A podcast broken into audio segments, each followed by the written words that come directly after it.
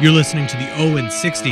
Follow us on Twitter and Instagram at the Owen 60 Pod for all the latest news from around the OHL. And now here are your hosts, Reese Dumaney and Colin Ward. This is the 76th and final episode of the Owen 60 podcast.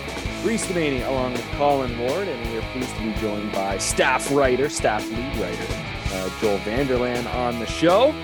Um, had to get the whole crew together for the final show of the old brand, the Owen 60 podcast. So uh, it's going to be a fun one. We got a lot of stuff lined up. Uh, unfortunately, this thing called COVID 19 still around. And uh, Yeah. we could not have a featured game. That kind of sucked. Uh, so we'll discuss that. We'll discuss just the overall general mood around COVID in the league. Uh, we'll do a little bit of a standings update as we head into the Christmas break. Uh, Colin, pretty good stat of the day this week. Yeah, Pretty good. I have two, but the one for sure is going to be named. We'll see about the second Oh, yeah. one, but the first, like yeah. stat of the year. Oh, this is the last. stat of the Considering it's something we've discussed throughout the season so far. yeah, So, I think it was like eight shows ago yeah. we talked about it as a stat of the day, and it's dramatically changed. I wish I still had the number of what it is eight shows ago, but don't. So yeah, not good, not good. I mean, we have a general ballpark of what it was in. So Very true. Um, we'll also kind of give out our mid-season awards. Uh, we'll go over who we think has been the MVP so far, uh, who's been the best coach, best goalie, uh, best rookie, most surprising team, and then uh, who we're going to look out for into the second half of the season. Of course, players of the week were announced. Player of the week and goaltender of the week. We'll get to that. And then it's the World Juniors. We're going to discuss everything It's from the Team Canada, Wonderful time of the year. I feel like every time I feel like every time that TSN commercial plays where you got all like the pictures or bobbleheads or whatever the heck they are of all the TSN By panel the by the people, like- Christmas tree. yeah, Yeah. it's Oh. like that is meant like holiday season. You know what was cool though? I actually like how last year we had it on Christmas Day. Canada never played; they still had the Boxing Day, but yeah, that, that was cool to start Christmas Day. I like that. So, but it's not I happening. gonna say we need we need Day's something to do. All we do on Christmas Day is talk to our fa- talk to our and families. eat and Who do- eat. Who wants to talk to their family? I want to watch hockey. Right? Hey, hey, I'm that guy at Christmas that leaves the dinner that casually goes over to that second room by myself watching hockey. That's me. But eh, there's football on, so maybe that'll be the thing this Football, year. basketball, like Yeah, Yeah, right. yeah. Real juniors would knock all that out of the ballpark, though. well, yeah, for sure it would. But Yeah, but like, that's me. I leave. I'll leave the room to go watch a hockey game. I did it last year to watch the World Juniors. Oh yeah, I'm playing guilty right now. Yeah. Oh well. Yeah. Uh, so yeah, all of that is coming up on the final episode of the Owen 60 podcast. Of course, we will switch it to the OHL in 60 again. I don't Not a huge change, but Yeah, but uh, hey, we'll switch it over. OHL in 60 podcast beginning January 1st. And for anyone wondering why the logo didn't go out Friday, we changed our minds. We feel like we should do one every day to the lead up of the uh, release. So you saw one Monday, uh, you saw another one Tuesday afternoon. You're going to see another one Wednesday. Thursday, we'll see. We might leave that day wondering, oh, be what's it going to be? What's it going to be? And then Christmas Eve, boom. in your face. Let's go. you like that, Kirk Cousins? You like that? Goes up to the media in Washington. You like that? Yeah. Settle down, Call.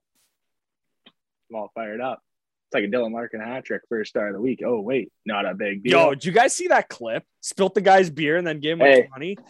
that's That's awesome. Hey, that's classy. That's classy. Hey, NHL signing bonus, twenty bucks is nothing for Larkin. I mean, you got it off the trainer, so you have to pay him That's back. very true. That's the big question. That's the big question. Did he ever pay it back? Because there's guys that are like that. Hey, can I borrow twenty bucks? And, yeah.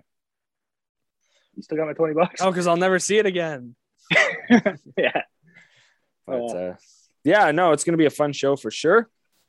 Uh, might as well get right into it.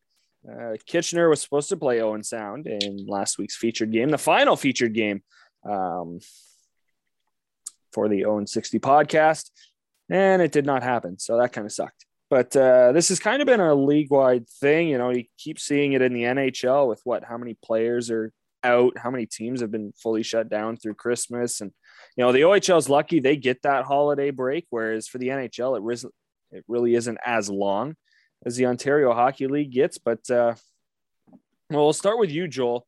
Um, what are we headed for here? Is this is this something that oh we'll come back when the World Juniors are over, make sure everyone is like ready to go and we can have 20 teams playing, or oh no, we're gonna get right back at it. Tuesday, December 28th, Ottawa, you're gonna be in Oshawa. I think I think so. I think um, hopefully uh, everyone follows the health and safety protocols over the uh, the Christmas holidays, and uh, I think uh, come back strong, and, and hopefully it'll be kind of what we've seen here. Um, if teams are affected, they'll just postpone the games, but uh, keep pushing through with uh, with the games on the schedule if if there's enough players and if they're able to go. Yeah, and I think it's really unfortunate that we are also having to shift it back to 50%. I know a lot of a lot of people were pumped. I know Colin, oh, 9,000 at the bud, pumped for that. I mean, you can look at it, you know, get 7,000 uh, back to the auditorium in Kitchener, like you know, Hamilton, you can start to see the crowd come back and you know, the crowds are starting to get a lot bigger in Hamilton as well as uh, they've progressed after the move from Belleville, but you know, to have that regression and you know this league it really can't operate without fans. So i think that's that's another reason that you can't really you know postpone or you know pause the season for a little bit. Because again that's you're going to make up the revenue but um you know some people will need to pay bills like right away and they won't well, be able that, to wait. That's the new thing about the CHL network too with the new TV packages. They get the revenue out of that. It's different now with like obviously before they were getting revenue but it's different now with them actually having every every ch- every uh, station, every channel they can access for all CHL. That's revenue, so that's nice to get that TV network too. The product isn't the quality of the product isn't really the greatest yet. I will say, mm-hmm. I will say that I don't. Some games it is a little, and we've saw it on Twitter a few times. People complaining about it, so there's been that, but the product will definitely improved. I would say, like it will improve, but that's the one thing about the network, but at least you're getting revenue from that. And I would say the the only way this league gets shut down is we're only shut down if there's no if we're in lockdown. That's the only way. And knock on wood, we don't go through the Quebec situation what happened on Monday, but that's the only way the Ontario Hockey League gets shut down. That's the only way. And you saw it in the AHL with Laval. Where are they going to play? There's a bunch of stuff going on there, in with the Q, obviously. But you just hope that we knock on wood that we don't go through that lockdown experience because that's the only way the OHL would get shut down. That's the only way we're out of hockey. Well, we better not come to that. I'll be pretty mad. Yeah, yeah, yeah. You hope not. You hope not, especially after the last year and a half building yeah. up to this year. All the optimism. Yeah. So I mean, yeah, Niagara Ice Dogs. I was all ready to go. Finish off before the Christmas break. Nice Saturday night at the Meridian Center. Yeah, no, and one yeah. thing I think we could discuss is how late that was Ooh. that decision was made because I know you know Joel, you were around the team. Colin, like I remember you were talking to Ben Leeson that night. Like you know he showed up at the rink and you know what's going on here? Nobody's from Niagara is here. Like are we playing a hockey game? What's going on? Like you know I've got my source. It's there were there were only like a small percentage of people on the bus ready to head to the rink and then oh no we're going home instead. So um well it was two hours before the game like, oh we're not playing. Well yeah because on twitter on twitter you saw all the tweets about like fans at the games and all of a sudden yeah we're going home because the players were there because you saw on Sud- the sudbury wolves twitter and instagram they all already had their players videos walking into the arena and stuff. Would have been their first game back yeah, and they were probably pretty excited to get back to. You would think. Yeah. And all of a sudden, uh, we're not playing tonight, and the Ice Dogs bus doesn't show up. So that's interesting. No, I know it's like for me and you too, Reese. Like when we were back in the days of interning with the Ice Dogs, kind of how you, you show up to the rink early, you, you get everything set up, and then and then know okay, like just kind of going through the motions. If that ever happened happened to us in that situation, uh, if a game was canceled that late, just kind of you put yourself in that position too a little bit and kind of think about those days. Yeah. Well, I think back in those days, Joel, we we still would have got our meal, so it would have been okay. Would have got our meal. Yeah, meal. yeah. What what we- me, what what media room? What media room? Oh. Colin's just jealous, Joel. It's okay. yeah. Yeah, yeah. What is that? Eh, but hey, I show up. I show up on the media list. It says Colin plus one. Plus two. Yeah, but I'm famous enough. My name doesn't have to be on you, the list. You didn't have to go on there. Yeah, I'm allowed plus You know, ones I- and plus I twos. I kind of created Dogs TV. No, not a big deal. Not a big deal.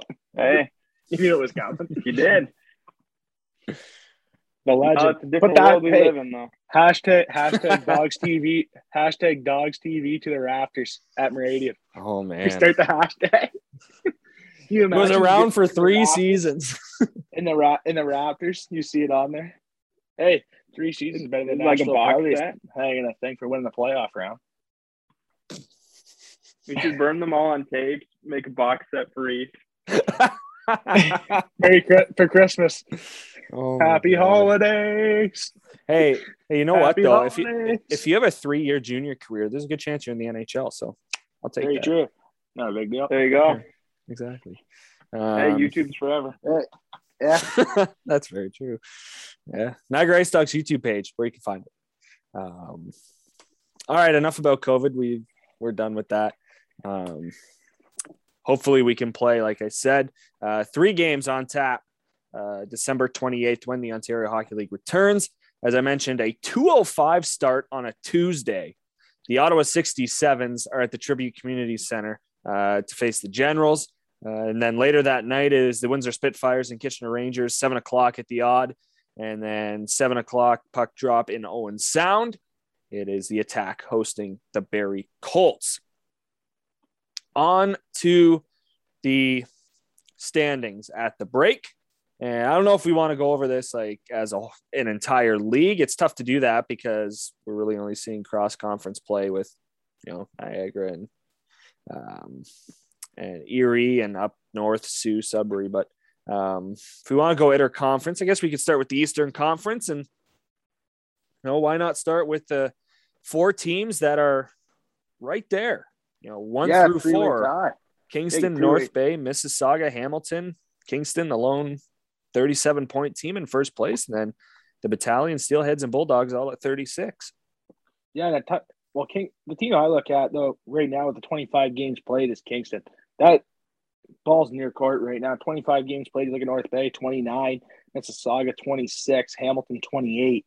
Ball's in Kingston's court right now. Barrie, Barrie with 30 points. Those two games in hand on Kingston are big. You got to win those because Barrie's, and we'll get to it in a bit when I say when we talk about surprise teams. I'm kind of just spoiling it right now, but Hmm. they're kind of a surprise team in a bad way because you did not expect to be in fifth place at Christmas time. I guarantee it, and they will gain ground because Mack Guzda is playing incredible Yeah. right now, and so and so is Brandt Clark with that chip on his shoulder, not making the World Junior team, which was very surprised he didn't get the invite. Very surprising. Yeah, I can agree with that. That was, I think all of Twitter was surprised with that. And then you get that Exactly. select guy that's like, oh, no, we shouldn't. Okay, whatever, buddy.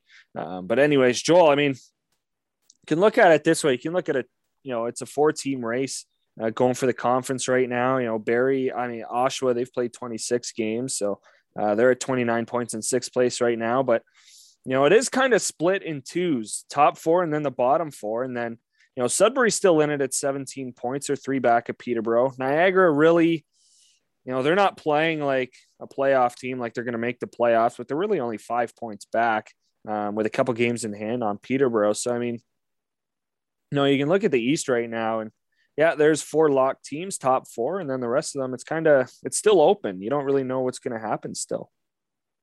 Yeah, it's a really tight race, and I think the World Juniors is going to affect it too. No Shane Wright, uh, Chromiak's gone. Um, like Colin was saying, can these teams make up make up that ground with the games? Uh, the games that Kingston's going to lose with those guys. Meriläinen's gone, their goalie. Um, Mhm. and then I think too, it's going to be kind of a race to the deadline. Also, uh, can Mississauga stay in it till the deadline and add? They're a young team. To North Bay, do they want to add this year or wait for next year? Um, Niagara's a young team. Can they get it going and try to make the playoffs? I know they they really want to. Um, so you got those kind of teams kind of lurking as well.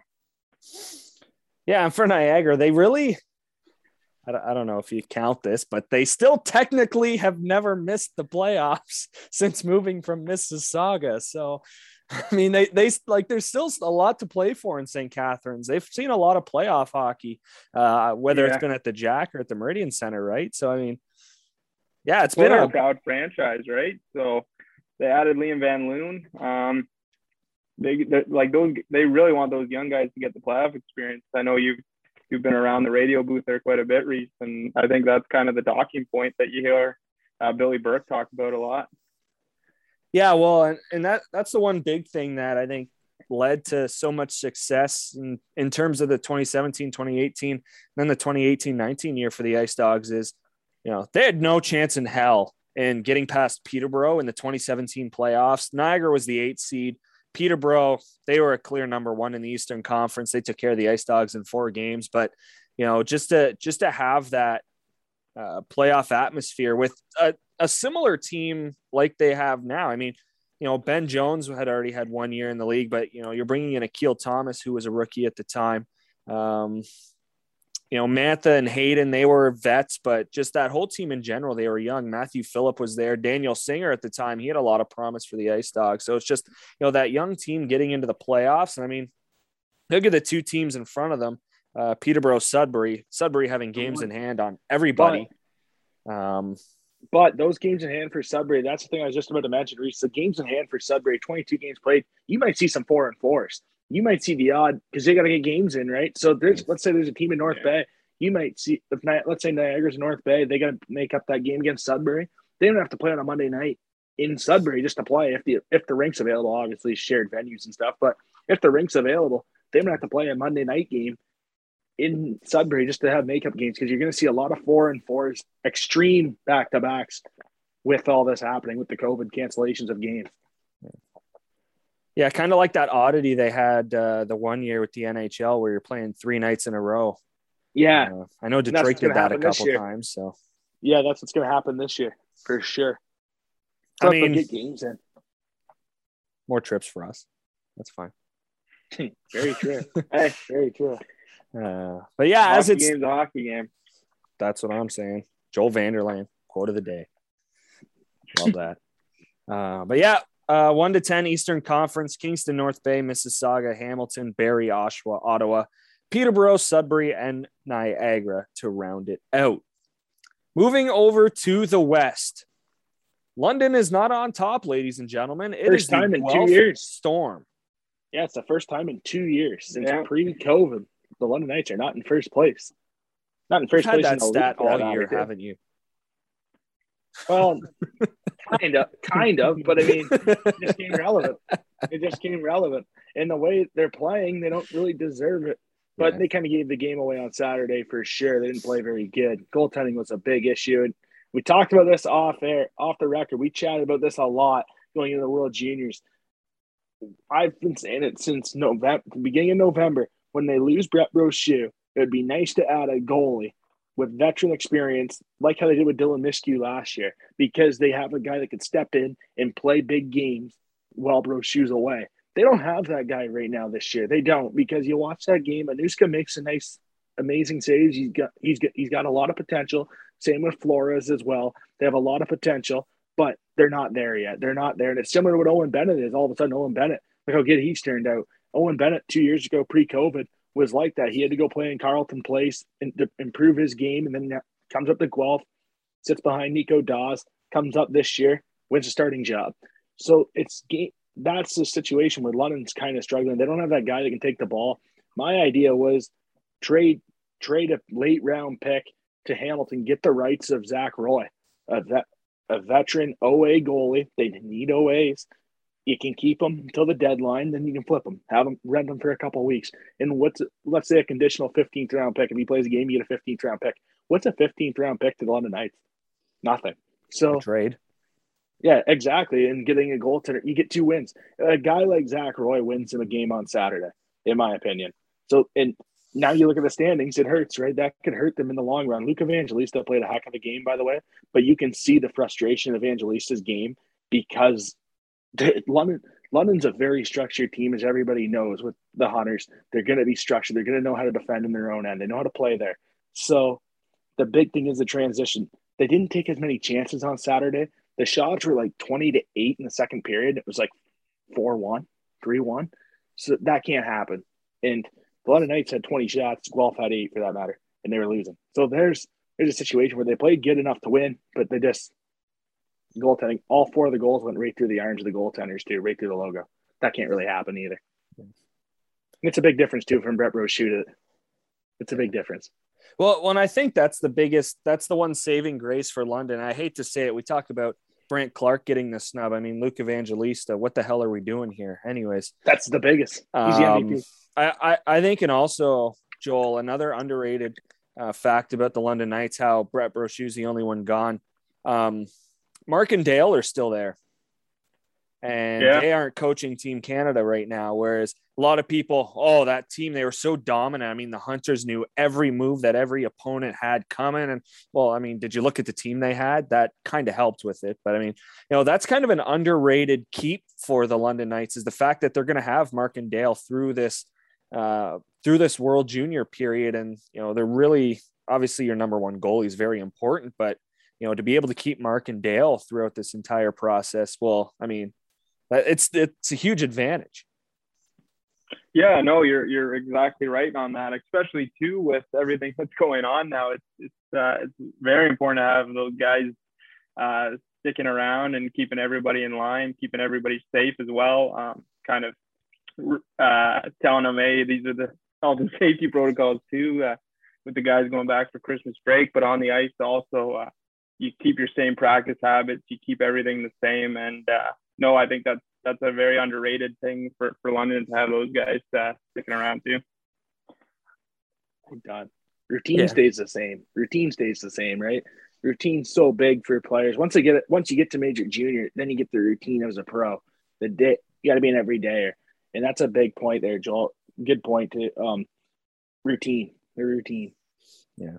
Um, biggest stat for me right now: the Guelph Storm three and zero oh in their last three. London Knights are zero oh and three. Eight past 10, Guelph is 8 and 2, scored. and London's 5 and 5. Yeah, and you look at the goal scored, you look at the goal scored. Guelph, Guelph right now is probably the most surprising. I don't think many teams had, many people had Guelph finishing this halfway point where they are. I know I didn't. Had and, Kitchener ahead of them. Yeah, yeah. I might have it. I might have had Owen Sound too. So, but I just think that Guelph, and I look like a fool because you can never bet against the coach of the year right now unanimously. I think George Burnett. You can never Joel. You know him, Belleville guy. You like you can never bet against him. You can never bet against him. The guy's structured. All his teams are defensive. They're, and the scary part is about Guelph right now. They only have one OA spot filled. That's Saprika. That could be a scary situation. Let's say if Owen Sound decides to buy, uh, decides to sell a team that's made deals with Guelph before. Let's say Parrot, Woolley, two OAD go to Guelph, look at that decor. All of a sudden, you got Allen, you got Chayka, right? You have Woolley, Parrot, if that happens. Like Allen, like that's a solid decor. And that's in plus Saprika, that's going to add a lot of veteran presence, and that's going to be very tough for any team to be, win playoff games against a veteran decor like that. Yeah, you've been talking about that for a while. I mean, like you said, it wouldn't I shock me. That, like it's happened before yeah. with those two teams, right? So um, yeah, it's definitely it's going to be fun in the West. I mean, in terms of the top two, you look at the top four in the East, that's going to be a lot of fun. But you know that Guelph London battle, it always seems to be fun. So, and um, then you look for Soo too, and then you look for Soo, right? A veteran team, yeah. a veteran team win that division. Soo's a good team. They make the Tucker Tynan deal. Tynan kind of shaky, to be honest, here at the start, but they're going to make moves because they're a veteran team, Soo, so they have to make a couple moves. I think Sault Ste. Marie makes the biggest splash the deadline. I don't know what it is, but don't be surprised if you hear them in the rumors about Mason McTavish. Plus Brennan Othmann as well. Division, they know him. Yeah, you see a lot of interdivision trades. I could see a Soo Flint deal. Yeah, well, and even they're interesting, sitting in the five spot right now. You talk about Soo on the OHL website; yeah. they've got them third place. They are technically second. Uh, they do lead their division um, over the win. Oh, actually, they're tied with Windsor, I should say. But Um, they've got Sault Ste. Marie listed ahead of them with that 15th win. Windsor only got 14, but um, moved down. Flint 27, Owen Sound 27. You know, it's it, it's almost a is it a stagnant trade deadline? And I know you know with a lot of this COVID concern, you may think, oh, maybe guys won't want to move, like don't want to stay in the same spot where they're comfortable for a second. I mean, mm. you know, that might come to fruition with you know how how much of a chance all these teams have to move up in the standings. I mean, uh, Owen Sound down at 27, Kitchener to, at 25, Sarnia at 23, and Saginaw's the ninth place team with 23 points, right? So um, well, it's it's interesting. team though. Yeah, yeah. Like, like if you look at their roster, it's a solid roster. Yeah, for sure. I mean, like a show guest, Josh Blumen could be on the radar there at Saginaw. He, he's definitely. I mean, short-handed, he's a force. He's a really good player. Uh, but Tristan, it's going to be interesting. Lennox is, is he yeah, possible sure. piece yeah. that gets moved? Yeah, for sure. I mean, it's interesting, but I think do team do teams want to take the risk with COVID? I mean, will there be a Memorial Cup now with the Quebec with Quebec being shut down? There's another. Th- I mean, obviously it's not in Quebec, but the Q, the league that's hosting it, is in a lockdown, so that could be an interesting thing. I mean, we've went through it here before, so who knows? Hopefully that doesn't happen, but reality, you gotta you gotta think about that in the back of your mind right now because are you willing to make that risk? Obviously, to win your league's very important, obviously to get there, but it's that's another thing that you got to think about. Memorial Cup, is it going to happen now? Like, how long is this lockdown going to be? Obviously, it depends how long, but it's going to be interesting to see what goes on for Memorial Cup. But obviously, I think there'll be a little bit of moves, but you might see teams just sit back and play it out just because you don't know what's going to happen tomorrow yeah, that's that's what makes this year so fun. You really don't really know what's going on, right? Do you want to take the risk? Do you want to rip yeah, it up? Do you want to rip the band? It's like when you got a cut, right? And you're still kind of bleeding. Do you want to take the risk and rip the band-aid off, or do you want to leave it? That's what it is. That's my quote of the day. Gotta be. Uh, so yeah, one through ten, you got Guelph, London, Sault Ste. Marie, uh, Windsor, Flint, Owen Sound, Kitchener, Sarnia, Saginaw, and Erie down at the bottom we're going to take a break here. Actually, we're getting through the getting to about the midway point of the show. Uh, already gone over a lot. We'll get to Colin stat of the day. That's first up after the break, uh, and then of course we'll get to our mid-season awards. Players of the week were announced, so we'll get to that, and then of course uh, Team Canada World Juniors. They are starting on Boxing Day. It is very close, and it is awesome. So we will discuss all of that next here on the Owen 60 podcast. This is the Owen 60. Follow us on Twitter and Instagram at the Owen 60 Pod for all the latest updates and news from around the OHL.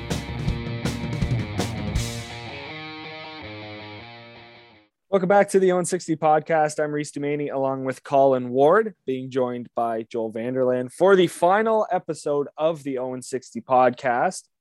And we are still at that handle on Twitter, Instagram, and Facebook uh, at the Owen 60 podcast. The link tree is there. Of course, you can find the link to all podcast platforms to have a listen. And of course, to the website where Joel Vanderlaan has all of his articles up there. So uh, make sure you go check those out if you haven't yet. Again, at the Own 60 podcast, the link tree is in the link. Segment number two, we're going to start off with Colin's stat of the day, and what'll be a pretty interesting conversation, I think. Um, and I'll let him read the stat. Uh, of course, with a little context, this, like we mentioned, what eight episodes, I think, seven or eight episodes yeah. ago, we kind of first Feels mentioned like this. Like, yeah, we were looking at just you know scoring around the league. We're like, hmm, East there's a clear advantage in one conference and a clear disadvantage in another conference. Or if you want to look at it the other way, it could be vice versa. But uh, Colin, what is your stat of the day? Yeah, as of today, December 21st, the stat of the day conference scoring the East 927, the West 930. So the West has overtaken the East in scoring 930 to 927 in favor of the West. Wild the difference how much time changes. And we noticed that at the start of the year, how the East was running gun, the West was kind of more structured. Now it's starting to even out to what we thought it would be. And when you look at the standings and you look at the runs, the East, it's so close, right? There's a lot more goals. And you look at the teams with goals scored. I mean, the Guelph Storm have 104 goals scored, goals scored for. London Knights have 93. That's one and two in the conference. Big difference in goals scored. It's starting to improve, but it's still lower. You think about that. So it's something to look for in the stat of the day 930 goals for the West, 927 for the East. The West has overtaken the East. Just, I never thought I'd be saying at Christmas. Well, and we're, we were trying to remember. Obviously, there's no chance we were going to remember. What wasn't there like a at least 50 goal difference? Yeah, it was like had 50, I think it was like like way more. Yeah, I think it was like 56 goals. I got to look it up, but I believe it was like 56. Yeah, like Just it was it was all the goaltending strength was in the Western Conference, and we're looking at oh yeah, we can see that. You got Tristan Lennox and Saginaw, you got Brett Brochu, um, you know, in London. I mean Xavier Medina, slow start, but he's still a very quality goaltender for Windsor. And then, you know, trying to compare that to the East and, you know, who really stands out as great. And I mean, you could put Joe Vrbetic uh, in there for North Bay. Roman Basran has been a nice surprise for the Mississauga Steelheads. And that guy made Um, it through the Western Hockey League waivers is baffles Yeah, me. It baffles me. Uh, Mack Guzda now in the Eastern Conference. So, I mean, that kind of switches there. But I mean, other than that, there really isn't anyone special except, you know, Tucker Tynan had a nice start, but then obviously Niagara's D got a little bit weaker and more shots started heading his way. And just the stats weren't there for him. But I mean, you know, it's pretty even now, like you said, with the with the goals scored. So yeah, nice stat of the day, Colin. Get things started. Thanks. Yeah, it's an interesting one for sure. Yeah. All right. Now to mid-season awards. And this will probably take not a while, but uh, probably be a pretty lengthy discussion, which is uh, always good. I mean, last show as the O and 60 podcast, so, you know, let's go a little bit over time. Get our money. We gotta get our money's worth. Um, Yeah, we gotta get our money's worth. Of course, we got to get our we got to get our two cents in about the World Juniors, as it is technically our World Junior preview show, but there is a lot to discuss in terms of the Ontario Hockey League. So um, we will get to our midseason awards right now, and we want to start with MVP. And I know Colin has his choice that a lot of people are going to pick um, as the MVP. I think that is a very, very easy guy to pick. Um, I've got mine, uh, which is not the same as Colin's, and I'm sure Joel has a different player than all of us. So, um, guest honors, Joel Vanderlaan. Who are you looking at midseason MVP in the Ontario Hockey League right now? Right now, I'm looking at uh, Lucas Edmonds from uh, from the Kingston Frontenacs. Uh, he's got 52 points in 25 games. Um, but I think the most surprising thing is that he is leading uh, the Kingston Frontenacs in scoring. I think uh, in our uh, preseason poll, we all had Shane Wright as maybe even the league leading uh, scorer, and Lucas Edmonds is the guy that's uh, leading the charge offensively for the Kingston Frontenacs, who have the best record in the OHL right now. Yeah, that's a good Yeah, pick. I- That's a really good pick. I can agree with that. I mean, Shane, right? We expected him to be what? At least 10 points higher than second place guy, right? Yeah. Yeah, now he's 13. Yeah. He's going. That's just the way it goes. okay. But uh, yeah, Lucas Edmonds, nice choice. I mean, he's he's one of the main reasons that Kingston is where they are right now. So um, tied for tied for the league lead in scoring. Uh, Colin, you know who you got? yeah, MVP, most val- most valuable player, Luke Evangelista. Most valued any team, in my opinion, is Luke Evangelista. You look at any roster and you look at who's the most valuable of that team. You take him out of the lineup. How are they? They're 0 2 without him this year. Luke Evangelista, in my opinion, is the most valuable player in the Ontario Hockey League. And if it's and if it clearly is, and if it is the most valuable player, it's Luke Evangelista. So Luke Evangelista is my pick. Huh, for me, I mean, we've seen a guy in North Bay uh, have a very good OA year and get himself a contract. Uh, Brandon Coe didn't have to wait as long um, to have an NHL team next to his name, uh, being a San Jose Shark prospect. I'm going Brandon Coe, the North Bay Battalion. I mean, you know, this has been a very big team effort. I think the North Bay Battalion are very well built in terms of their depth and in terms of the amount of scoring that is being passed around this year. Um, obviously, you could credit that to uh, Adam Dennis, Ryan Oulahen, um, the job that they've done. But I mean, Brandon Coe, he's going to pass his uh, his previous career high, 57 points back in the 1920 season. He's five points off that mark heading into the Christmas break in 29 games. And the North Bay Battalion near the top, just like Lucas Edmonds and the Kingston Frontenac. So uh, for me, midseason MVP right now, Brandon Coe uh, of the North Bay Battalion. Yeah, for sure. Good pick. Here's my East. I had my West, Luke East, and my East pick would be Brandon Coe. That's a good one. I like it. Um, Coach of the Year. And I know we all know who we, we, all know who we picked uh, preseason. I think we already have an idea of who we picked now. Um, coach of the year midseason uh, for you, Joel. I picked Jay McKee in the in the preseason poll, and um, I'm kind of banting around just keeping that pick. I think he's done a really good job with Hamilton. Um, but another guy um, is James Richmond with the Mississauga Steelheads, who have been one of the league's best teams from, from start till the Christmas break. So I would say James Richmond right now is uh, my leader in the clubhouse. Well, that's a good one. That's a that's a really good one. Mississauga is probably the most surprising team in the Ontario Hockey League right now. That's a really good pick, Joel. And they play right to Richmond's system. And I was thinking off area when you look at their team, are they a team that wants to go get that big name skilled guy? Because you look at Mississauga in the past, they just defend you, defend you, defend you, and score when they got to score. And then they score a lot. But that's a really good pick. And that's just James Richmond hockey. Love it. My pick, though, boys, Western Conference. I said it in the preseason poll, media poll. I said Dale Hunter. It's close. It is close, similar to you, Joel, with Jay McKee. It's close, but George Burnett. Yeah. I mean, how can I not pick George Burnett? the West Guelph Storm are similar to what Mississauga is. Nobody really picked Guelph Storm. I think I had them fourth in the division, in which I sound like I'm crazy right now. And I mean, oh, I thought Owen Sound was going to be better than what they are. I thought Kitchener was going to be better than what they are. They've underachieved, but the Guelph Storm have played very well. They have a very good team, but they are also very they're also very very well ran. They are structured to a T. They stick to the details. They don't lack details at all. They don't really take a game off. You never really see the Guelph Storm take a game off this year. They have, but you don't really see it. And that's credit to George Burnett. Very good coach. He's old school. I like old school hockey. George Burnett's my coach of the year, Guelph Storm. Well, you could put them in that category with Mississauga being exactly how, how, the hell did how the hell are they there? But exactly like like you said, like George Burnett has won. He knows what to do. He knows so, what it takes. Exactly. Yeah, he knows what it takes. Young team too. Really young team. Yeah, yeah, Well, during the break, during the break, we said a few guys that'll be gone, and I mean, Pastujov's probably gone, but he's there's also. I think he has the same chance that we kind of saw with Daniil Gushchin in Niagara. You know, we yes. were kind of like, no, there's no way he's coming back. Oh, and then he comes back. Know, and well, not even comes back. He like comes to the league, right?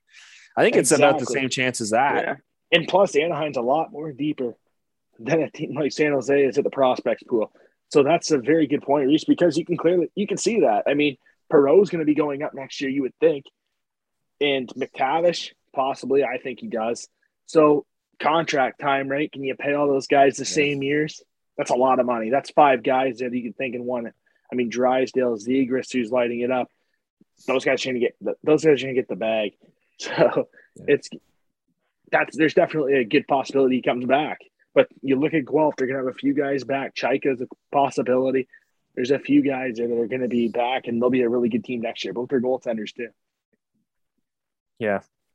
Uh, they, have me, a, they have a good third goalie too. Sorry, Reese, but they have a good, good, third goalie too at Dixon Grimes. Yeah, saw him in the preseason. Played really well in the game uh, we saw at the Meridian Center. Yeah, uh, for me, my coach of the year, I'm going to Kingston. Uh, Luca Caputi, uh, first season as the bench boss, and it it's really awesome to see that uh, he's succeeding. Obviously, we could have easily said, "Oh yeah, coming into the year, Caputi is going to be the for sure choice for head coach." Well, no, Paul McFarland comes back uh, from the Toronto Maple Leafs, and obviously this was this was last year um, as the NHL season was ending. Oh sorry as the leaf season was ending as it does usually uh, a lot earlier than everyone else's. But uh, you know they bring him back and you're like oh you know what? This this actually kind of makes sense. You know he has the experience to you know, take this team to victory. is Colin is laughing his rear end off right now. Um, And it's like the two minute warning when the playoffs start for the Leafs. It's like the two week warning. Game uh, one, yeah, okay, two more weeks. yeah. I mean, it's no, you're good. It's you know, Paul McFarland. All the like, it's a perfect choice. He's coming back. Um, he's got Shane Wright, and they're gonna go do great things. Uh, no, he's gonna go coach the Seattle Kraken, uh, be an assistant. So I mean, I, at that point, it was obvious Luca Caputi uh, was going to get the job, and he has been excellent behind the bench. Obviously, having the players he has helps, uh, but first place in the entire Ontario Hockey League at the winter break. 109 goals for, 85 against. You're going into the break with a record of 8 1 and 1 in your last 10. Pretty hot club right now. So uh, for me, it's Luca Caputi, uh, midseason coach of the year. And I think I, I had Marty Williamson um, as my preseason coach of the year. It's a possibility. Barrie goes on a run after the World Juniors. It's a possibility. Well, he's made one of the most important trades so far. And that's getting a really good number one goaltender. So Yeah. Ooh, the segment. The segment there. like that, eh? Yeah, goal that. Yeah, goaltender. Nice of the year. transition. Nice transition. I like that. That's what I'm about, man. Uh, Oh, yeah. Joel, who you got midseason goalie of the year? Joe Vrbetic from the North Bay Battalion. Ooh, that's a good one. That's a good one. For for me, it's Brett Brochu. I mean, London's 0 3 right now without him. He played all those games at the start of the year, and I think that's starting to hurt the Londonites with their backup goalie situation because I don't think they have the experience because they were sitting on the bench. They weren't playing. But Brett Brochu, goalie of the year for me.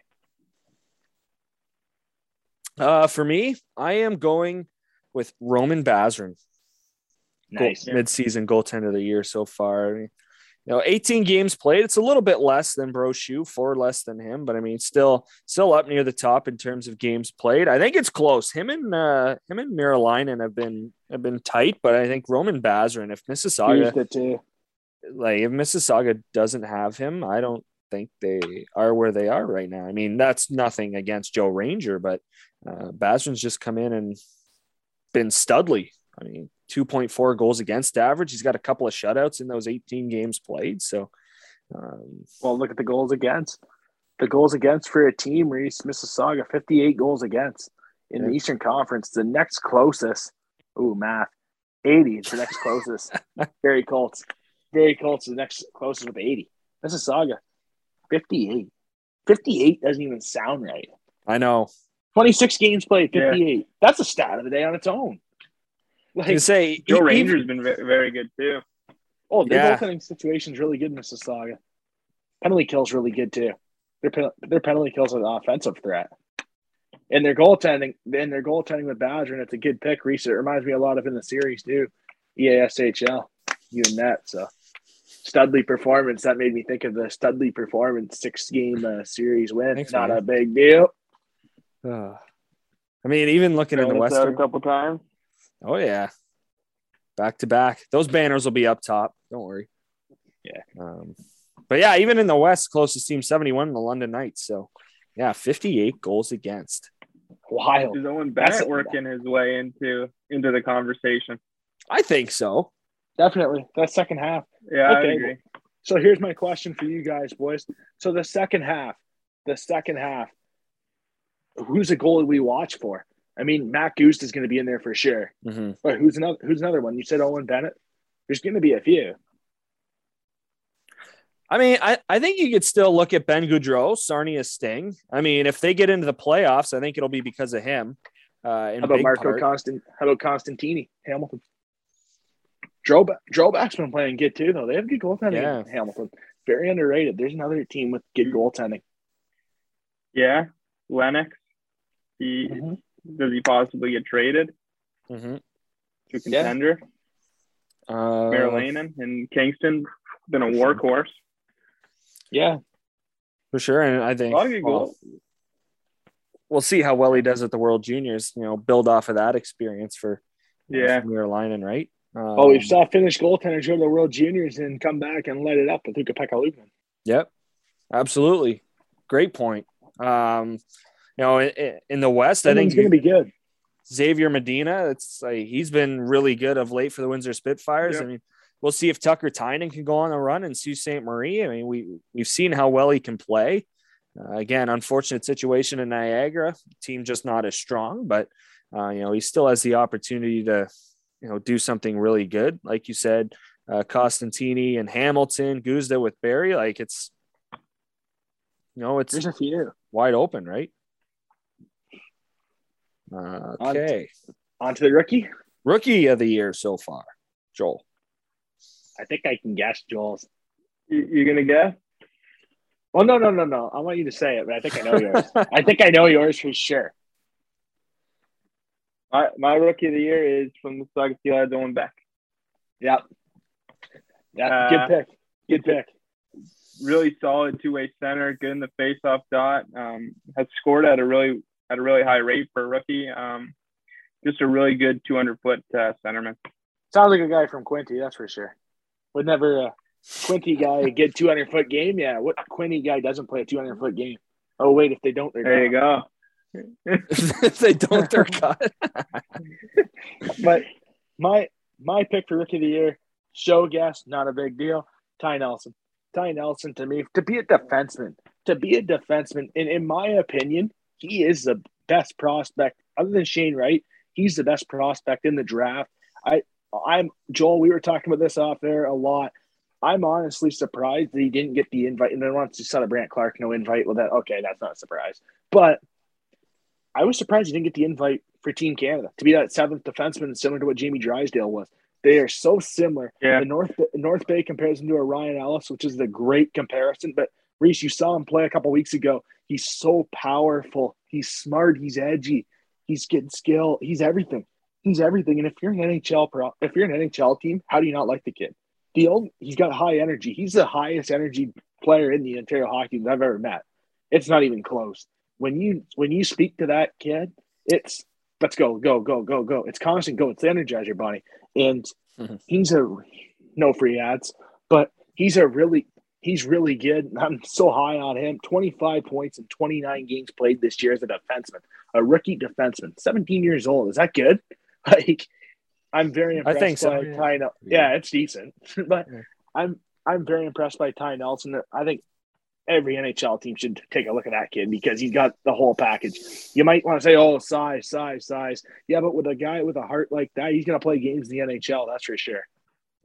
In the skill.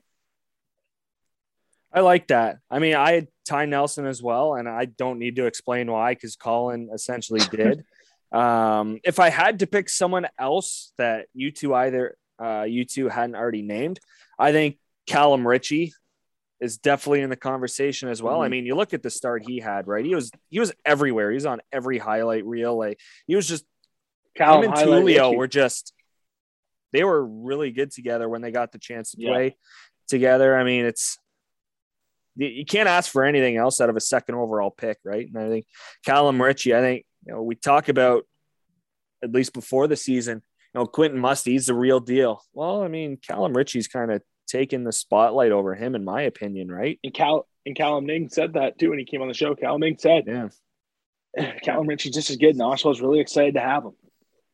Yeah, as much as we Rogers say, oh, Sudbury. year. Sorry, go ahead, Joel. Oh, I was just gonna say another guy that's kind of in the conversation too would be uh, Patras from uh, from the Guelph Storm. Yeah. Good player. Good player, that's for sure. 200 foot, yeah. He'll be he's a good pick in the draft this year. He's a good pick in the draft for this year. He was an A ranked prospect. He's a B now. Not 100 percent sure, but I think he's a B now. But he's a good player. He'll be a first round pick. I think he'll be 20 to 32. Keep forgetting the 32nd team now in the NHL, but I think he's late first round for sure. from rookie to the most surprising team. And I don't know if you guys want to just like do surprising good or you know, surprising bad Yeah. or one of each. We need one of each. Yeah, you yeah, let's do that. Um, start with Joe. We'll start with uh, surprising. Hate to say surprisingly bad because that sounds horrible, but um, you know, a team that Underachieving. yeah, underachieving team. Uh, Joel. I would say uh, the Saginaw Spirit. Um, I thought they'd be a little bit higher in the standings, just looking at their roster. Um, I would say they're kind of my surprising uh, underachieving team.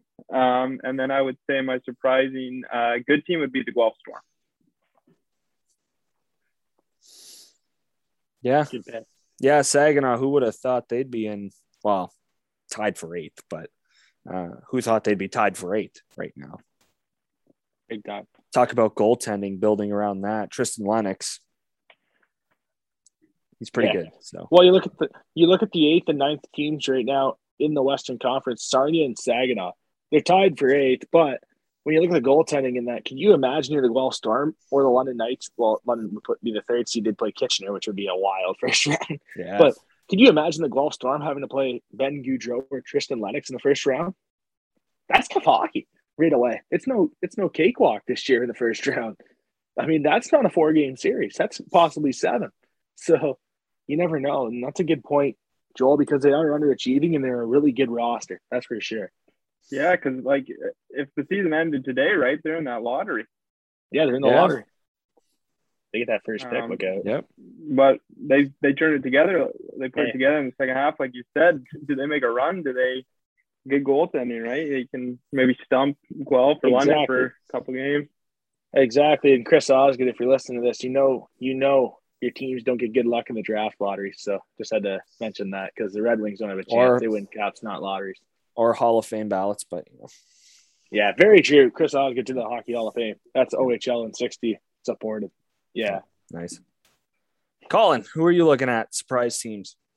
For me, it's the Kitchener Rangers because I think the Kitchener Rangers going into the season, I thought were going to be an established team early. My, they had all that talk about Mike McKenzie in their second half pre COVID, how good they were, right? And how a system was the best system. It's this, it's that. But they're in seventh place. They're in seventh place. Yeah.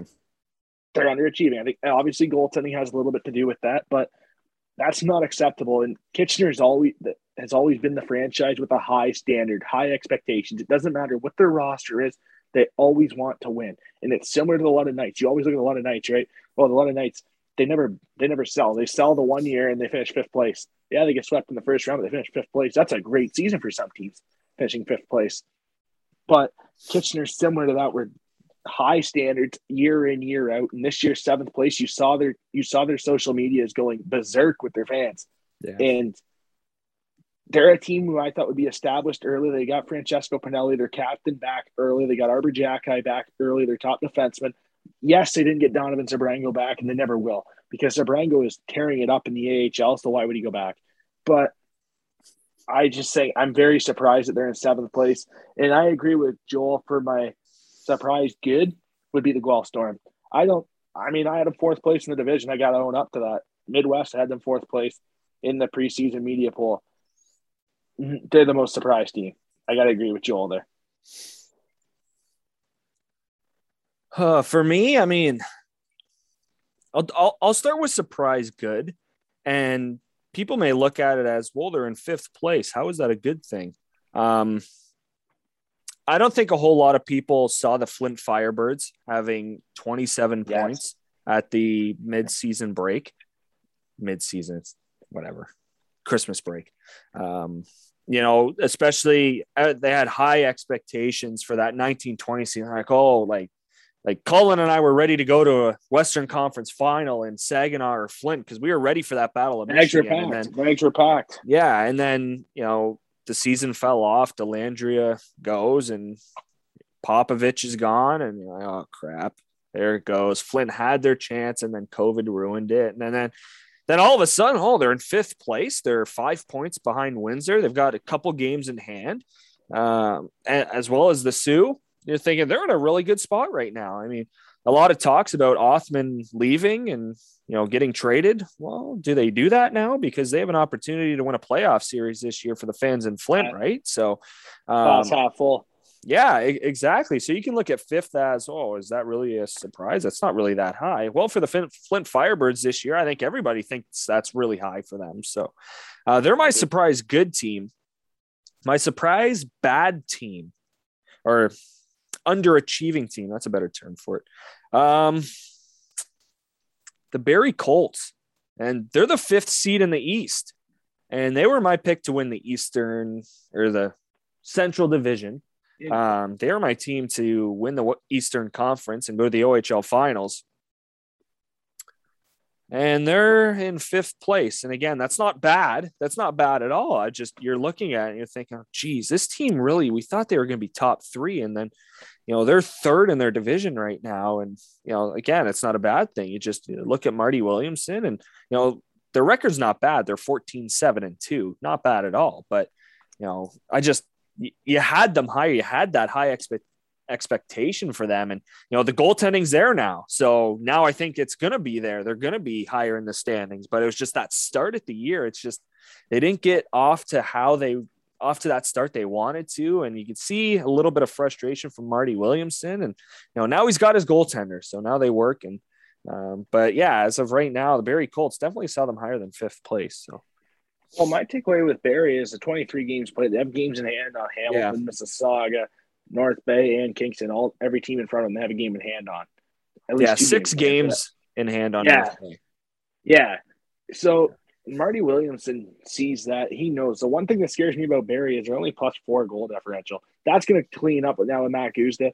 But the second half, I don't think that they never really got established, you know, out of the gate. They, and yeah. now all of a sudden they start to slowly get established. And I think that's what helped. And I think they had a lot of things with Tyson Forrester as well, possibly coming back. Yeah. Who knows now? Joel, you know that better than I would, but that was yeah, injury, long term injury. Yeah, that was another possibility, right, for the Barrie Colts, where that could happen for the playoffs.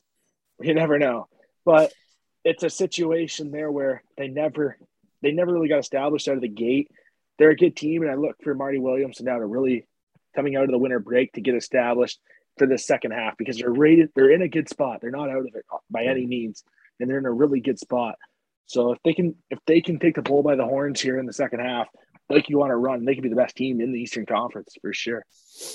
Yeah, and they've got a nice streak to build off of six game winning streak heading into the break. So um, again, that wasn't a knock at the Colts at all, just you know preseason expectations. Um, I guess we'll got a couple more things to get to before we hit the break and hit all things World Juniors. Um, you know who who's our team to watch in the second half? Who this is the last kind of category we're looking at.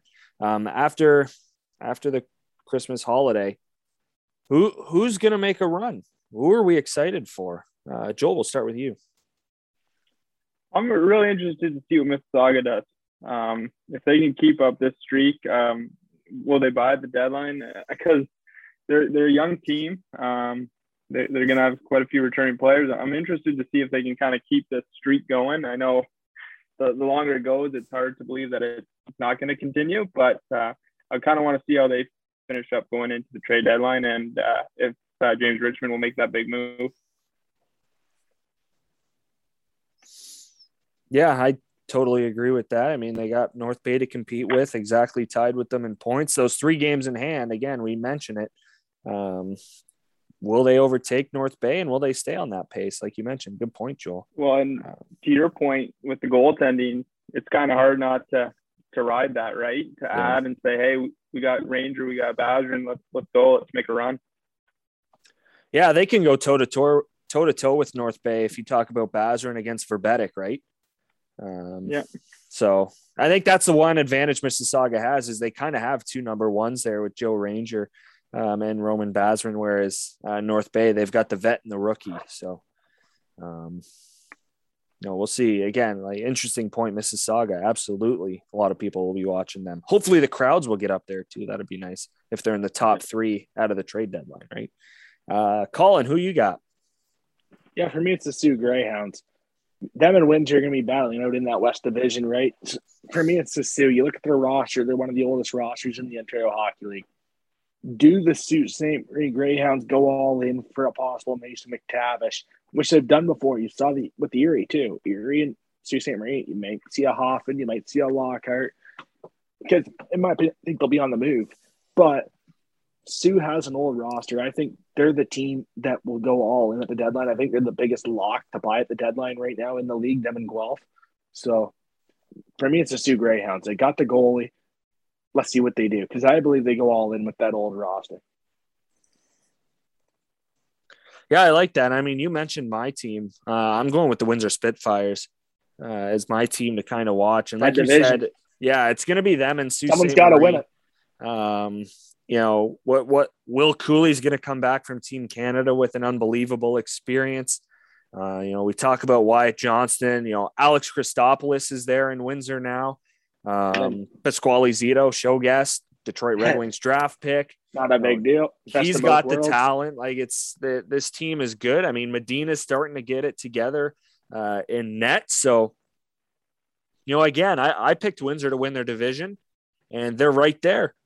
And it's you know, he put Michael Renwick on the back end, uh, Luca Hano. They they could be a top three. Oh, I mean, if they win the division, they'd be a top two team, right? So, um, yeah, Windsor and Sault Ste. Marie. That's going to be a that's going to be a really fun race down the stretch, and it's going to be exciting. Um, sure. all right, got a couple more points to get to here before uh, before we hit the break and talk all things World Juniors. Uh, Ty Tullio named OHL Player of the Week. He had four goals and three assists, uh, seven points in two games uh, for the Oshawa Generals. 4 2 victory over the Ottawa 67s, as well as an 8 4 win over the Peterborough Petes. Couple other guys that were in consideration for this award. Uh, Peterborough Pete's forward Tucker Robertson. He had seven points as well, four goals, three assists. Uh, Pete's unfortunately one and two record that may have led to Tullio getting that edge with the uh, with the great weekend that the Generals had. Uh, and then of course Wyatt Johnston, uh, Dallas Stars prospect of the Windsor Spitfires. He had six points, two goals, four assists. A couple of victories for the Spitfires uh, as they are tied with the Soo Greyhounds. Goaltender of the week, uh, Owen Bennett, Guelph Storm. One of the reasons why they are leading the Western Conference right now. Uh, 25 saves and a win on Saturday. A couple other guys uh, in the mix for it. Roman Basran of the Mississauga Steelheads. He had a 26 save uh, win over the North Bay Battalion. It was a 2 1 final. And then, of course, Zachary Papasakis, a 32 save performance and a 4 2 win on the road in Ottawa. So, um, you know, the awards are still coming along. Owen Bennett uh, playing really well for the Guelph Storm. Those number one rumors are probably gone now. So, um, yeah, that's that's all things OHL as we head into the holiday break, and it's time for us to take a break. Our last break as the Owen sixty podcast. Oh, yeah. Good things coming in 2022 for us. Uh, when we come back, World Juniors, Team Canada. Will they win? That'd be nice if they did, and not lose to the states again. Yeah. So we will discuss everything World Juniors, everything Team Canada when we return here on the Owen 60 podcast. This is the Owen 60. Follow us on Twitter and Instagram at the Owen 60 Pod for all the latest updates and news from around the OHL.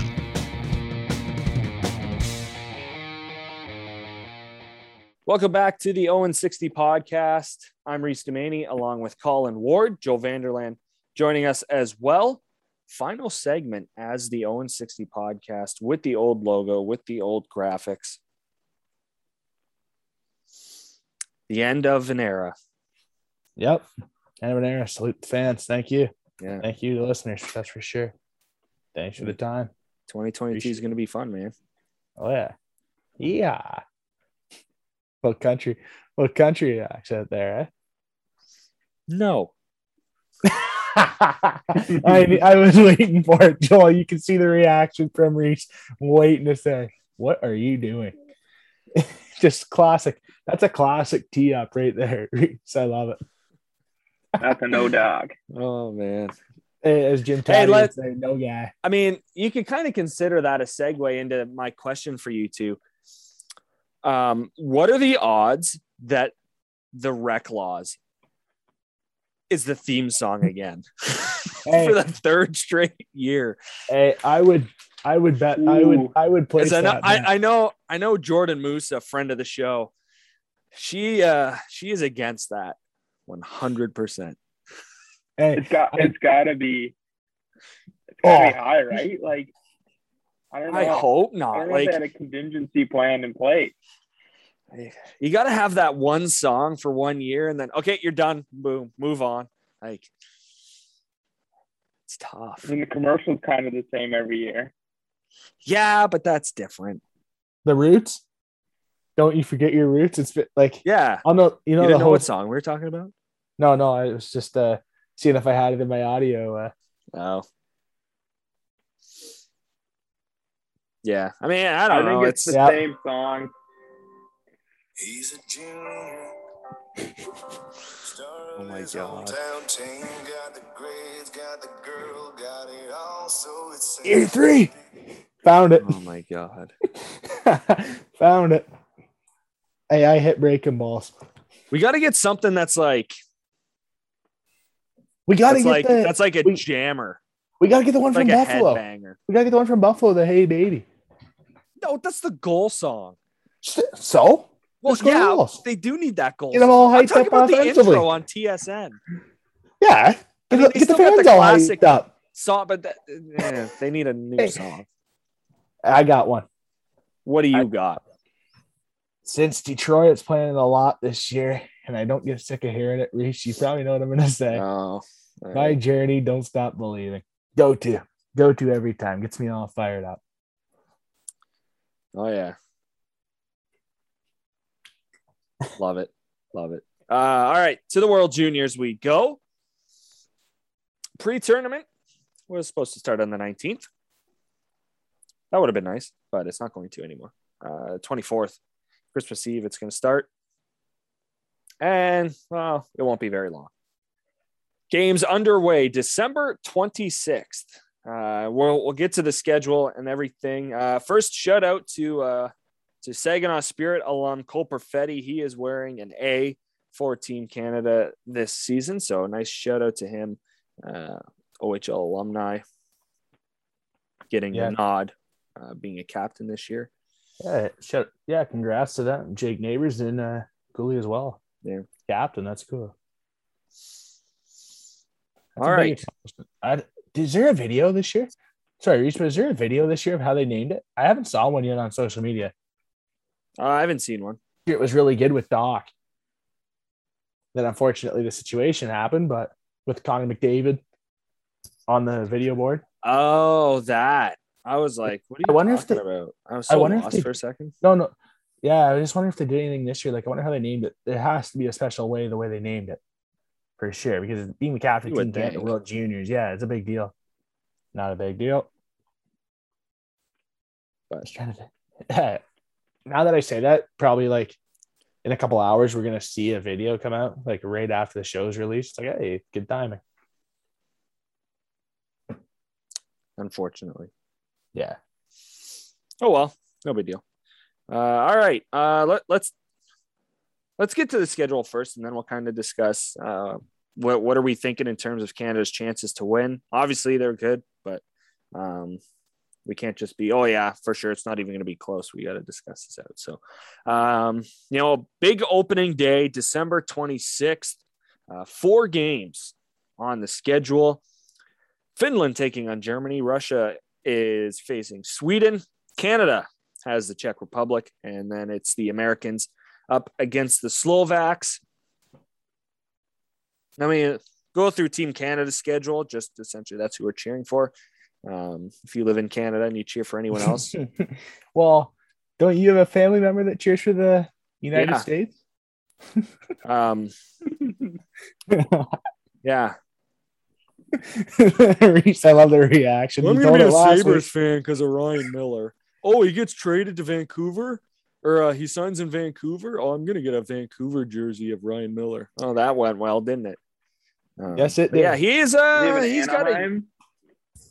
Miller No. jersey? He does not. It wouldn't surprise me. Actually, no, he'll never do that. He'll never buy a Michigan State Ryan Miller jersey because it's go blue or go home. But um, no, there is He no didn't fall into Anaheim. Anaheim.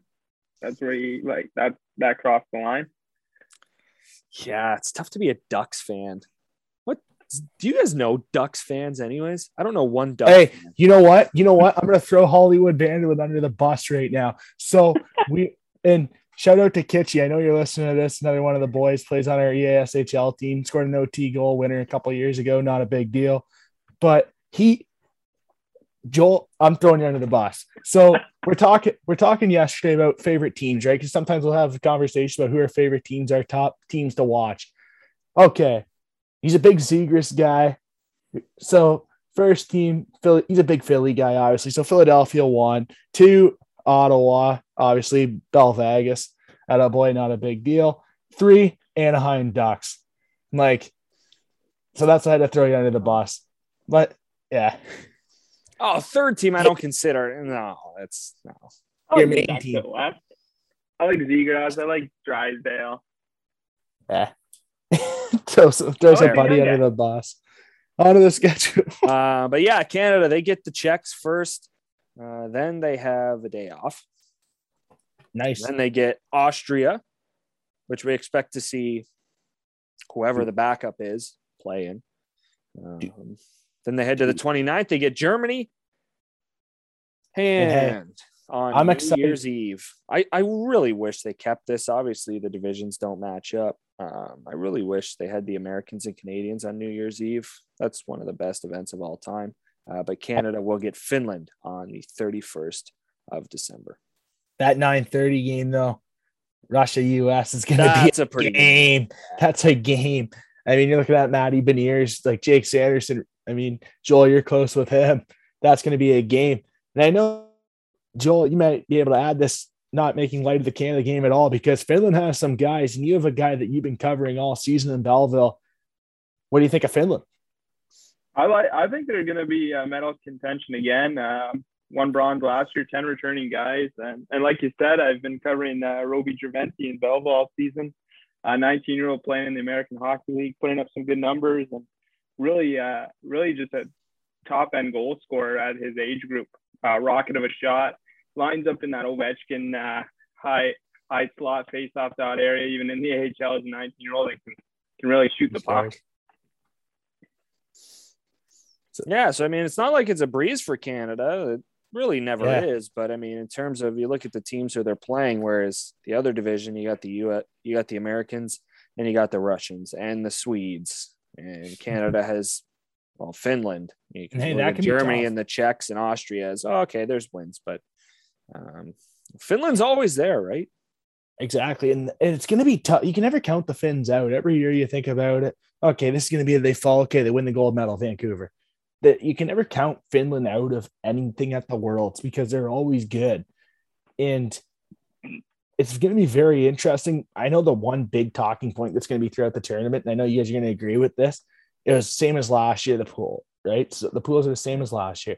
What are we going to hear about going into New Year's? Oh, it's Canada's biggest test. It's Canada's first test. Canada's first test. That can hurt Canada if they take the Finns lightly. They will lose because they'll have to elevate their game, and they can't. And they can't go down to anyone's level. We, eh, I know last year they had that game against Germany. Germany had all the guys with COVID. Obviously, no Mo Seider. That hurts. But you got to have those wins this year in the tournament because you can't snoop down to teams' level because it's so hard to crank it back up the next day. So you hope Canada can keep their foot on the gas the whole tournament.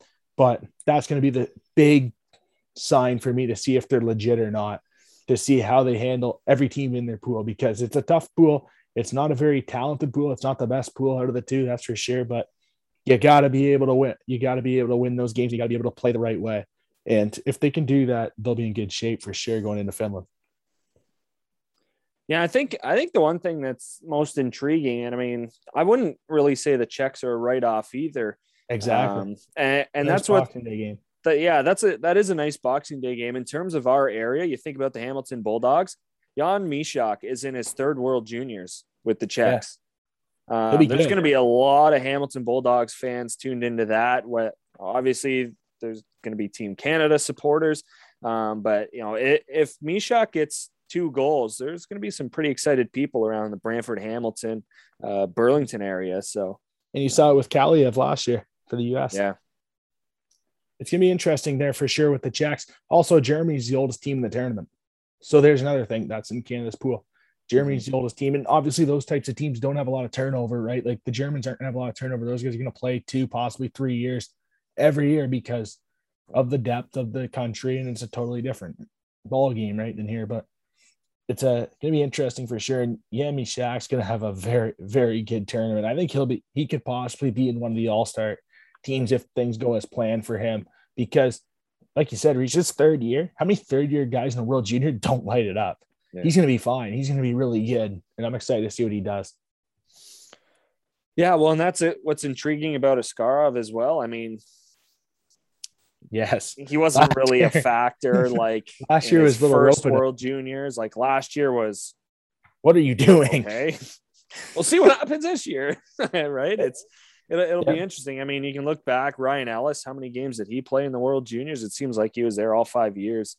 Um, I'm not all five years actually, all four years that he was able to be there. Obviously, he wasn't, but um, just felt that way. So I mean, there's been a few guys who have had that opportunity. I mean, Askarov and Mysak are going to get that opportunity this year. So um, Connor Bedard will get that opportunity for a few oh years. god, yeah, two years, uh, yeah, two years. that'll be fun.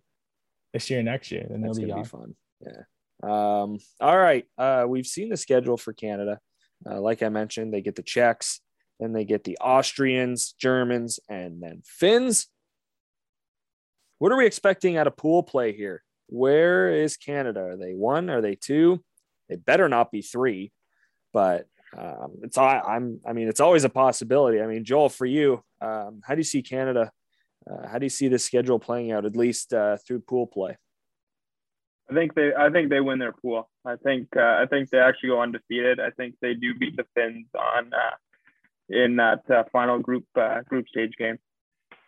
I think it'll be a tight one. I think maybe a four-two score or a four-three or something year. like that. A tight tight game. Uh, Finns always play that chippy kind of testy kind of hockey, and uh, but I think they will come out uh, ahead in that one. Colin.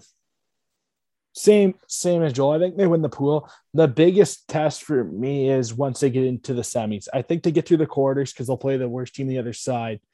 But to get into those medal games, when you play the big boys, when you play the Swedes, when you play the Russians, when you play the US, can you win those games? Because that, hey, you play one bad game, it's over. That's the beauty of the World Junior Tournament. You can be 4 and 0 and lose in the quarters, you don't even medal. It, it can happen so easily. And I think they go 4 and 0 in the pools. I think they're I think they're okay there. But when they get into the I think it's similar to last year.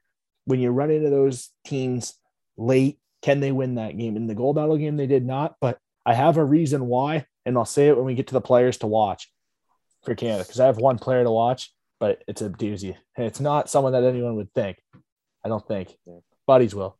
Well, I mean, let, us get into that now. I don't think I have to explain my reasoning behind Canada being 4 0 and winning their pool. I think both of you guys hit it on the head. Um, who who are we looking at here on Team Canada to rise to the occasion? Like, who do, who do we like here the most? Joel, you up first? You can go first, Joel.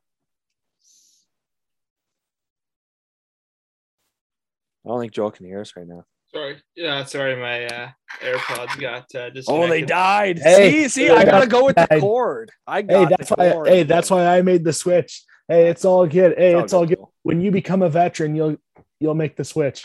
All good. All good. All right. Uh, so you were saying player to watch on Team Canada? Yeah, Yeah. who do you like the most on this team? I I think Shane Wright's gonna have his coming out party. I really do. Oh, off the board from what you told me. Right on. I Good went off the board, but the more I think about it, um, I, I think he's really gonna. He's got a lot, a lot of, lot to prove. Uh, a big chip on his shoulder, and I think he wants to lead this team uh, to a gold medal because that's kind of the, the uh, feather in his cap if he can do that, kind of cement the number one ranking, and uh, I think he's he's poised to do that. Yeah, for sure. And McDavid did it. Everyone's done it. Colin, who are you looking at? Well, so for me, I've been a, a huge fan of him since day since day one of his draft year. I legit had him top 10 in his draft. I was so high on him. Ridly Greig. I think Ridly Greig is that guy they need in that gold medal game. And it sucks that he had to go through the COVID issues last year because if he was in that gold medal game last year, he's the type of player where you're down one nothing. It's going against you against the US, right? You're getting outplayed. It's early in the game. You're getting outshot eight nothing. They're all over you. You got Zegras down there looking like the Harlem Globetrotters. If you have a guy like Ridly Greig, he's the guy that's going to run you through the boards. If he take if he makes a big hit, I mean, Hockey Canada, every single fan that's a Canadian fan that's watched the World Juniors, they always love when they have that big guy that can run around and hit guys, be and be creative, be skilled offensively and physically. And that's Ridly Greig. Ridly Greig's one of my favorite players. I mean, I'm so high on him.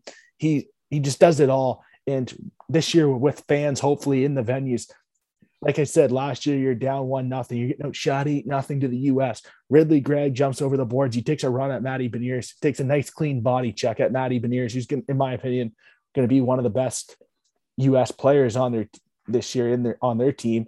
Him and obviously Jake Sanderson, but fellow Ottawa prospect. That'd be interesting to take a run at him, by the way. But he takes a run at Matty Beniers, makes a nice body check. Could you imagine 15,000 fans at least? How much that would change momentum? Canada never had that last year in the gold medal game. They, there's no fans. You can make a hit. There's nobody there to cheer, right? It's just a quiet building. This year, you make that big hit, you're going to have at least 15,000 fans there uh, behind you because you know how it is. It's in Canada. It's going to be all Canadians and it's going to be right, right on a seat. I get goosebumps and chills just thinking about it right now of just seeing Ridly Greig hop over the boards and make a nice body check in the gold medal game. I mean, my your whole life, my whole life, everyone's whole life. Reese, I know how you are, Joel. I know how you are, how you guys like your players. And every time Canada has that guy that can make the big hit, you always get a little amped up. So I'm excited to see Ridly Greig go out there and throw the body around. Now, obviously, everyone was thinking probably Sebrango, Brochu, or uh, yeah. Cossa Red Wings and the show guest, but had to switch it up. Ridly well, Greig's one of my favorites.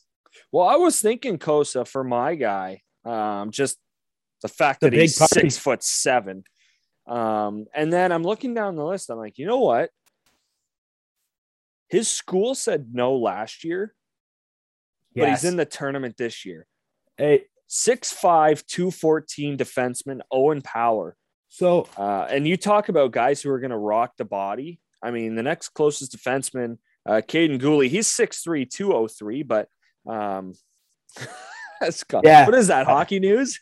Hockey news. I have a quote. So the headline on player to watch for Canada, Owen Power, all in bold, worth the wait. Exactly what you just said. You're a first overall pick coming back. How many first overall picks come back to the World Juniors? When was the last time that's happened? Sorry to cut you off, but yeah. No, I mean that. Uh, no, that's a good point. I mean to bring that up, the fact that you know there's already headlines about the tournament that he's going to have, and I think this is a guy Canada had to have, and you know it's he's he's going to shut teams down. He's he's on such a good team at the University of Michigan. Uh, his development has been unbelievable. Yeah, yeah. Oh, okay. Oh, it's last right, Saturday sure. night. Yeah. Uh huh. Okay. Um, but I mean, he's gonna rock the boat. He's not gonna just. He's gonna get in lanes. He's gonna block shots with his body. He's gonna block shots with his stick. And I assume at six five, he's gonna have one of the longest sticks in the tournament. Um, and it's just the fact that he can get in shooting lanes and passing lanes as effectively as he can. Um, I hope Buffalo doesn't screw it up again, but uh, they've got something like awesome in Owen Definitely. Power. And I mean, if you can find something moving forward in the future with Rasmus Dahlin and him, like that's just holy crap. But yeah, um, he's my guy to watch for sure. I don't even think it's close in terms of uh, obviously they have really good defensemen, but um, when you talk about just pure talent alone, Owen Power, first overall pick, like oh my god. So one in sorry, Reese. One last question I want to ask for you guys goaltending situation we heard about Garand. He's definitely going to be in there. Obviously, Brochu, best goalie in the Ontario Hockey League, um, deserves every shot. Competitive, most competitive guy probably there. I mean, Reese, you were chatting before with Mike Stubbs. I mean, grew up with a bunch of brothers. I mean, he's just a battler. He's just a battler. Brett Brochu, then Sebastian Cossa, the Red Wing prospect, first round pick, first round pick at the World Juniors. You expect to start, but there's no guarantee. Dylan Garand. I quickly want to mention this last year being the backup, he went over to Devon Levi and told him that next year I am winning a gold medal for you. Chip on your shoulder. I love guys that have a chip on their shoulder. This is probably the most competitive goaltending battle we have ever saw. We have ever saw because everyone mentioned, okay, Cossa number one, he's a first round pick. Brochu number two, Garand three. Garand's a returning player, chip on his shoulder. Okay, is he won. Who's won? there's going to be a battle. And I am very excited to see this. 'cause I think it's the most competitive goaltending depth Canada's ever had at the World Juniors. Yeah, it's it, it's going to be a good group. And I mean, Yeah. uh, the yeah, you don't know who's going to be the number one. I mean, you, six, seven goaltenders, your number one. You'd love to take that, but I mean, uh, the way Brochu has played, he's only five eleven. Like you can't take anything away from him. Uh, Garand, like he's six one. By the way, we share a birthday. Yeah. I think. There's that June seventh. That's June seventh. Never mind. June 7th. I'm July sixth. Damn. All good. I was low key hyped for that. But I mean, yeah, I don't I don't know who you pick. Two of these guys are drafted. Brochu isn't. You could think, oh well, And he's that's a not big- drafted. Like, I mean, that is that a big deal? Joel, like, I don't know if it is. Joel, before you comment on this, what an opportunity for Brett Brochu. He did it in London. Remember in London when Yeah. he came in, when he came into London, he was probably that third or fourth guy. The London Knights claimed Donna Frio to go to camp. Jordan Kooy. He came into camp and beat everybody in London Knights camp the year coming up from junior C. He came in and beat everybody. This is a very good opportunity for Brett Brochu to play against the best peers in the world for him. Well, yeah, and I mean, we talk about the size. Devon Levi is not the biggest goal in the world either. Yeah. and he ran with it last year. And I think that's the thing is you can never count out a guy like Brett Brochu, like you were saying, and he thrives on this. He thrives on being the guy that that's kind of the underdog, the guy that's uh, uh, not counted on maybe at the beginning of the tournament as the guy that's that's going to be your penciled in as your number one starter. But um, I wouldn't count out any of these three guys running with it and and kind of taking it. Yeah, it's damn, I'm excited. Let's get her going. Um, before before we end off the show, uh, predictions: Canada wins what? Who? Okay, so let me think Yeah, of who will four, be. obviously you have four options: gold, silver, bronze, or nothing. Yeah. So I think they get through the quarters and then they run into I gotta think it. I just deleted the schedule. Oh, good move, Colin. Blonde. Uh okay, so you uh, I have US in the I have US playing Sweden, Canada, Russia, same as last year. It's the exact same as last year in the semis. Does Canada beat Russia? That's what it's going to come down to. And then I have US Sweden. I have US over Sweden. I have US back in the gold medal game, which is tough for me. But whew, I'm going to go Russia over Canada. I'm going to have Russia, US in the gold medal game, Canada, Sweden in the bronze. Bronze for Sweden, fourth for Canada. Canada wins nothing. I think it's going to be tough. I think it's going to be tough. But every time I've said that, Canada's won the gold medal. So I think that's a good thing. I think that's a good thing for The, uh, listeners. So the Reverse George. Costanza opposite theory. Yeah, the reverse jinx. Yeah, I Because- gotcha. I like remember I said that a few years ago in in Prague, and next thing you know, they win the gold medal. Kill Thomas in your face. But I I have them fourth. And that could be a good thing for the listeners. That could be a good thing for the listeners. 'cause Every time I've done that, they have won. All right, Joel, your turn. I have them get into the gold medal game. I don't know. That's tough. I'm gonna go silver. Who do they play? I think they play the Americans. Same as last year. Yeah, I think the Americans are, are poised again. Yeah, I just think really that good freaking gauntlet team. actually helps. Yeah, they are. Iron sharpens iron, right? I Exactly. think, um, yeah, I just think whoever gets out of that U.S., Russia, Sweden um, kind of grouping there is is going to run with it. Yeah. So I have Canada winning uh, silver. Well, boys, I guess we can only go up from silver. Um, Canada wins gold, uh, and one of the reasons for that is the pre the pool play helps. Um, I don't think it's going to be as much of a battle for Canada as it will be for any of the other teams. I think that's obvious. Um, you know, when you talk about the U.S., Russia, and Sweden, um, but you know, there's always that factor of those three teams I just mentioned: uh, Americans, Russians, and Swedes. uh, they're going to beat each other up. I think. I think the competitive edge is there for all three of those teams.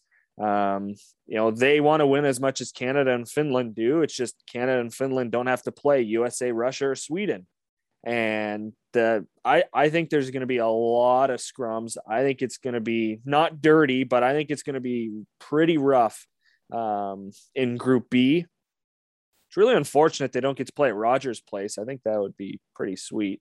Um, but still, a nice facility uh, in Red Deer. But um, I, I I just think whoever comes out of that group, uh, Group B, they'll they'll be dead. Like I I think that'll just be that'll just be a battle to get out of that division in first, and that's like I love that type of hockey, but um, you know that that easy pool play I think works as in Canada's favor as much as it works against them. So I think Canada wins gold this year, um, beating the Americans because Well, they have that would they have the- well, they have the chip on their shoulder this year. That's for sure. yeah. That Getting fans sure. at home now too. So Yep, momentum. You can Yeah. get the momentum in games. exactly. Well, gentlemen, Fun one. that puts a wrap on the Owen 60 podcast. And now it's on to me botching the new one. That's for sure. One thousand percent. You do it. Yep. Um, Again, for anyone out there, the final logo tease, you've seen the first two. Uh, you'll see the final one Wednesday. And of course, full unveiling of the new logo uh, will be Christmas Eve. And then we launch as the OHL and 60 podcast on the Bulldogs Audio Network January 1st. Of course, our first show is not going to be on January 1st, but um, it'll be shortly after on the 4th. Yeah, the fourth, the Tuesday. Yeah. Still stays on the Tuesday. yeah. Yeah. So, That's a fun one. like I said, rebranding, and it's going to be, uh, yeah, it's going to be a good year. Yeah, I'm excited. It's gonna be a good one. Uh, Joel, thanks so much for hopping on, man. It was fun as always. Uh, we'll yeah, do it again thanks for having me again. Always a good time. Absolutely, it is. So, for the final time on the Owen 60 podcast, I'm Reese Dumaney, along with Colin Ward and for Joel Vanderlaan. Thank you so much for tuning in. Merry Christmas. Happy New Year. Reminder we don't have a show next week. We are back the 4th as the OHL in 60 podcast. So, doing some math, we will chat in 14 days.